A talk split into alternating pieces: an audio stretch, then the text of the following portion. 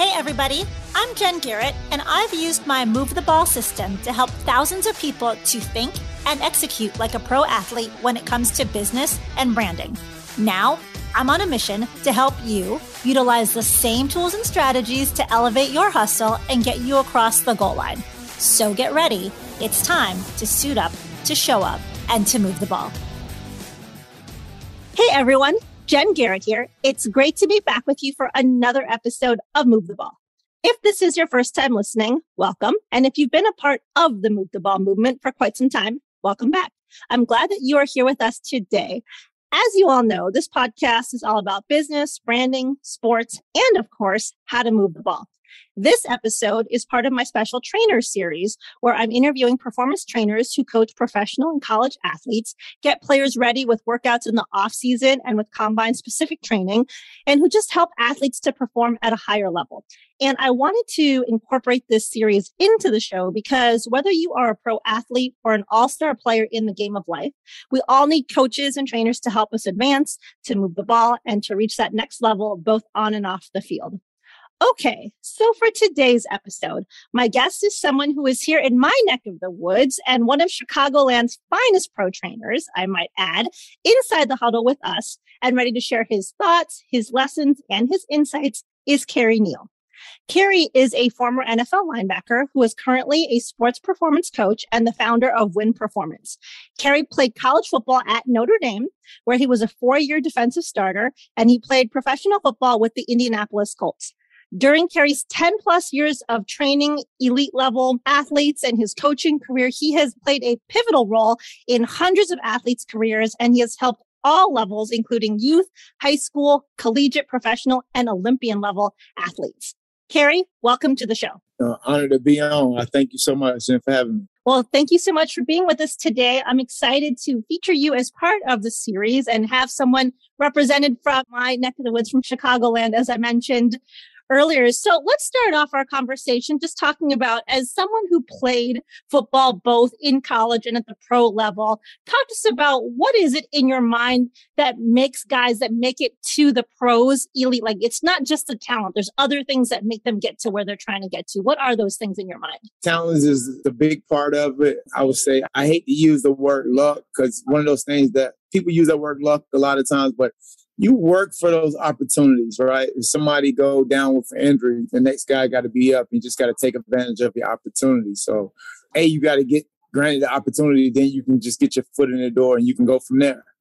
A lot of these guys, they work and they, God bless these guys with so much talent and God gifted ability. Those are the huge keys. Then just discipline it takes to be professional athlete to Olympic athlete. Like it takes a lot of discipline, a lot of lonely days in the gym by yourself, I mean, early mornings and late nights of it. Absolutely. Yeah. There's definitely a lot of hard work, discipline, dedication that goes into athletes being able to make it to that highest level of competition. And as someone who played at that level, what is it for you that made you fall in love with football? Why football?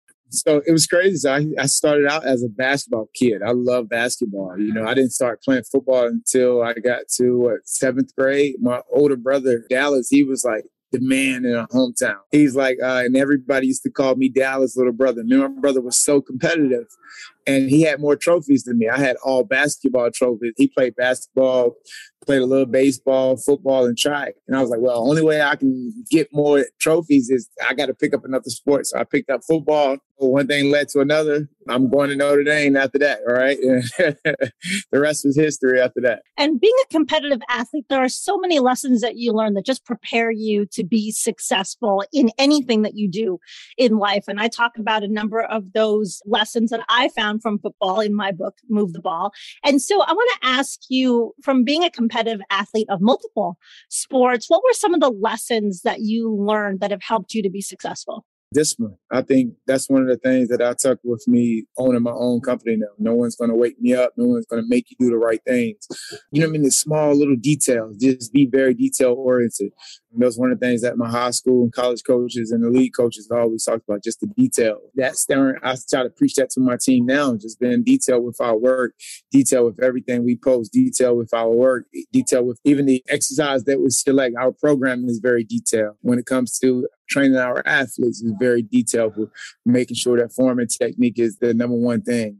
I would say from just other than that, I was just the hard work, right? You just got to get up and put the work in, put the time in. Being able to work with others that you may not have anything in common with, right? It just makes football has made like the real world so much easier as a man, as a business owner, as a coach. It really have molded me I credit football to my success in this industry big time. And let's talk about your coaching journey. So, when you were done playing with the Colts, you ended up going into the world of coaching. Talk to us about how did you get started with that? So, I came out, my draft was 2010. That was the year the NFL lockout.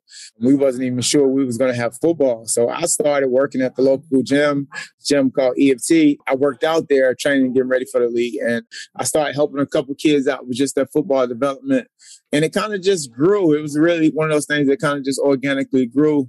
Then a lot of people in the area were big time Notre Dame fans. Just kept helping a lot of kids, helping a lot of kids. And I left when I played, ended up getting hurt. I came back and I was rehabbing and I was just doing it at first, doing it just to make some money. By time, right, as a free agent, you never know what tomorrow is going to bring. You may get a call, you may be flying out, you may be just working out. So I was just doing that. And one thing led to another. It just my business and just clientele just continued to grow. I worked there for nine years. And then after like my ninth year, I decided to go out on my own and boom, I opened up Win. So it was really just it's one of those things that like I just put everything I learned from a player, everything I learned from just studying, and everything I learned as when I was getting coached.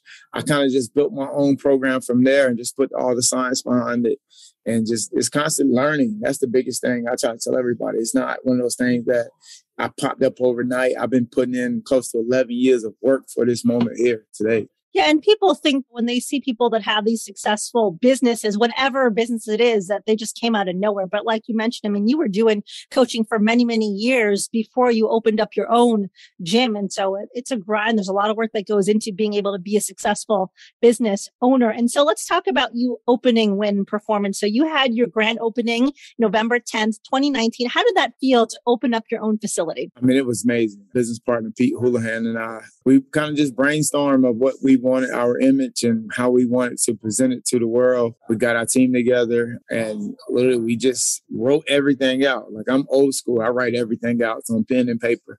Kind of just wrote just everything that we can think of when it comes to the gym from equipment, from the looks, from the color, from the smell, from how the layout. You know what I mean? It's one of those things you just write it out, just kind of get the business plan written down and you kind of just grow it from there grand opening, we had over 200 people here, which was amazing. Just seeing it grow from first day into now. And we had a lot of success early in this industry. We started to hit green pretty relatively early, which was amazing. Then COVID hit. I mean, that was a whole nother monster. It was scary times, but somehow, some way, we made it out, and it only made it stronger. We made it through COVID, so we going now with full steam ahead, fully confident that we survived that. We can survive anything. Sure. So let's talk about COVID for a minute, because that was obviously an interesting time for all of us, and there was a lot of adjustments that had to be made as a result of this global pandemic. And I know you and I have talked about our journeys and what we've done during the last year and a half to continue to grow our businesses. But talk to us so our audience knows what were some of the things that you did during COVID to really try to continue to push your brand, to grow your business, to keep the lights on? It was crazy. So my partner Pete Houlihan, his wife had cancer. She was diagnosed with cancer. I want to say in October of everything. It was shortly after the grand opening. I don't know exact date. Everything happened like a blur. That was a whole nother monster that we faced through the pandemic as well. But during the pandemic, it was one of those things that we had probably about 25 to 28 NFL guys that had to train. The NFL took a little time off, but they was back. So we was going to fields. We was doing in homes. I was doing in homes. I was loading up my truck. My truck became the gym. I was literally like loading up my truck with equipment, meeting guys in certain locations. We'll train, do speed workouts, do whatever we possibly could to just try to stay afloat. Going to people, training people in their garage, training people outside in front of their houses at different high schools. And you know what I mean? Sneaking around, just training people, doing the best I could to stay alive. Oh, I like that story. And, and, what I was thinking about as you were sharing that is you, something that I heard a long time ago was when you take high performers and you put them in any situation, they're going to figure that out. As competitive athletes who've played at the highest level, you're a high performer. You figure out how do I navigate whatever obstacles have come in my way so that I can continue to move the ball, continue to achieve the objective, continue to win. So that's exactly what you did. You packed up your equipment, you put it in your car, you're, you're shifting, you're adapting, you're adjusting as you need to to be able to continue to make the business go. Absolutely. We always say winners win. It's one of those things like it's very cliche to say, but it's very true though. Like you can really sit and just cry about it and just have a pity party, right? And complain about little things that you can't control, or you can just put your foot down and just pivot, right? And just try to make the necessary changes to try to, again, keep to move the ball, right? Absolutely. And so this podcast, we talk about sports, we talk about business, we talk about branding. So when you're a business owner, your brand is very important. And thinking about, okay, what am I going to call my gym? Is an important element of building your business. So talk to us about how did you come up with win performance? Uh, it was interesting. So every day I used to just write down. I didn't want to have my name on it. I knew that. Like I didn't want to have like Kerry Neal Performance or Kerry Neal Training System. I didn't want anything like. For some reason, I just never wanted to be about me or wanted myself to be a center of attention in it. So I just literally just got on my iPhone, went to notes, and I just started writing down workouts, like writing down names. And every day I would just send a different name to my guys or one of my friends. Like, what do you think about this? And then one day I just came up with the word like win performance. I sent it to Pete and I sent it to our GM Grant at the time, and everybody said they loved it, and it kind of just stuck after that. It's one of those things you throw it on the wall, see if it stick, and that one that's the one that stuck to the wall, and we just ran with it. Love it. And so let's talk about some of the guys that you train. Share with us some of the guys that are playing in the NFL that you have helped to perform better, to either be stronger, be faster. I know you've shared with me some of the stories that you've helped shave guys' time for their 40s. So talk to us about some of the people that you work with. We have guys from thinking about Chicago. Tarik Cohen, we're from the same hometown. He's like one of my guys. Charles Leno, he's one of my guys, long-term guys. Jordan Howard trained here with me. Eddie Jackson, he trains with Pete. Rashad Coward, who was with the Bears last year. DHC, DeAndre Houston Carson. He's one of our guys. Julian Love, Miles Boykins, Trent Sherfield played with the 49ers, Rashad Melvin, who's with Carolina Panthers now, Matthias Farley, Naquan Jones. Jesus, it's a long list of guys. I can go on and on. Kenny Moore, Kamu Grugier-Hill. He's with um, he's with Houston Texans right now. Olympic athletes like Aja Evans. She's from Chicago. She's been a friend of mine through this whole process. She's a ton of high school kids like Rylie Mills, who's at Notre Dame, Houston Griffith, who's at Notre Dame, all these are Chicago kids. It's a long list of guys. Gotcha. And something I want to ask you about, which is an odder question, but I have a reason for asking it, is when you were growing your business, how much did having the Notre Dame football element on your resume help to attract clientele into your business? Especially in this area, this is big time. Alumni network is huge up here. Been in the area that I'm in, like it's two things. Either you love Notre Dame football, or you hate Notre Dame football in this area. So it definitely helps. Honestly, it really does. It gets you into a lot of doors that you may not get into. It helps spark up a conversation. And the reason I asked that question was because as people that are listening to the show might be business owners or even just trying to grow their career, you have to look at what do you have, what feathers are in your cap that you can use to help grow your brand. So whether it's where you went to school from an education standpoint, did you play a college sportsman. Like you need to use those things to help propel you forward. So I just wanted to throw that into the conversation because I want people to be thinking about what is it that I have in my background that could really help me to advance that I might not be using yet. So for those listening, really think about how can you use your background, your education, where you play ball to help open doors and create opportunities for you. So, Kerry, I want to ask you too about what are some of the things that you work with with these guys to help them to get better? In the off season, really focus on a couple different things. Number one thing is just getting healthy. We do a lot of injury prevention stuff, a lot of mobility stuff for these guys, just so these guys, it's all about longevity in the league. Then the next thing is just getting faster, right? Every position needs to get fast. And you look at the today's game, right? Speed kills. There's really no substitute for speed. I've been a certified speed coach for a couple years now. Been able to just shave guys 40 times down, getting guys faster in and out the breaks. You know what I mean? Really teaching the athletes like the biomechanics behind the movement then getting that movement pattern stronger, then getting stronger itself, right? And that's those are the things that we really focus on in the offseason for my NFL guys. Is really just injury prevention, a ton of mobility, speed, and strength. Then we also do like the position specific training as well for some of the athletes, for the defensive backs, the linebackers, and stuff like that. We do it all. But yeah, that's kind of our focal point when it comes to uh, our off-season training with those guys. Gotcha. And you also have a brand, I Hate QBs. Talk to us a little bit about that yeah, I hate QBs is really for all defensive players. I mean, it doesn't matter if it's linebacker, DBs, or or D line. It's a mindset, right? It's just get out the ball as a figure of speech. It's the mindset that it really takes and what's required to play at that next level. I mean, you think about offensive. There, the quarterback is the most important person to offense, and our job is to make his day, make him very uncomfortable while he's in the pocket. Get him down. We can get the ball out of his hand great. If we can take him out the game, even better, right? If we can keep him on the sideline, you know what I mean? If we can keep the ball out of his hands, it give out give us a better chance to win. Absolutely. So, Kerry, what I want to do now to wrap our show is take you through my two minute drill and just ask you some fun questions. Are you ready? Yeah, for sure. Absolutely. All right. First one is when you were 10 years old, what did you want to be when you grew up? I want to play in NFL. I told my grandmother that when I was about 10 or 11 years old. So it came true. There you go. How about who would play you in a movie about your life? Oh, my favorite actor is Denzel. So I think that'd be pretty cool. My life is not that amazing, but I like to see Denzel be me. I like to be Denzel. How about that? Denzel will do a good job for sure. How about what is your favorite vacation spot? I don't go home a lot. It sounds cliche, but I love just going home, spending time with my mom and my grandmother back and my best friends back home in North Carolina. Nothing wrong with that. All right. Next question is What is your favorite ice cream flavor? Favorite ice cream flavor? I'm a big cookies and cream guy. Anything we're dealing with cookies and ice cream and you mix those up, I'm a fan of.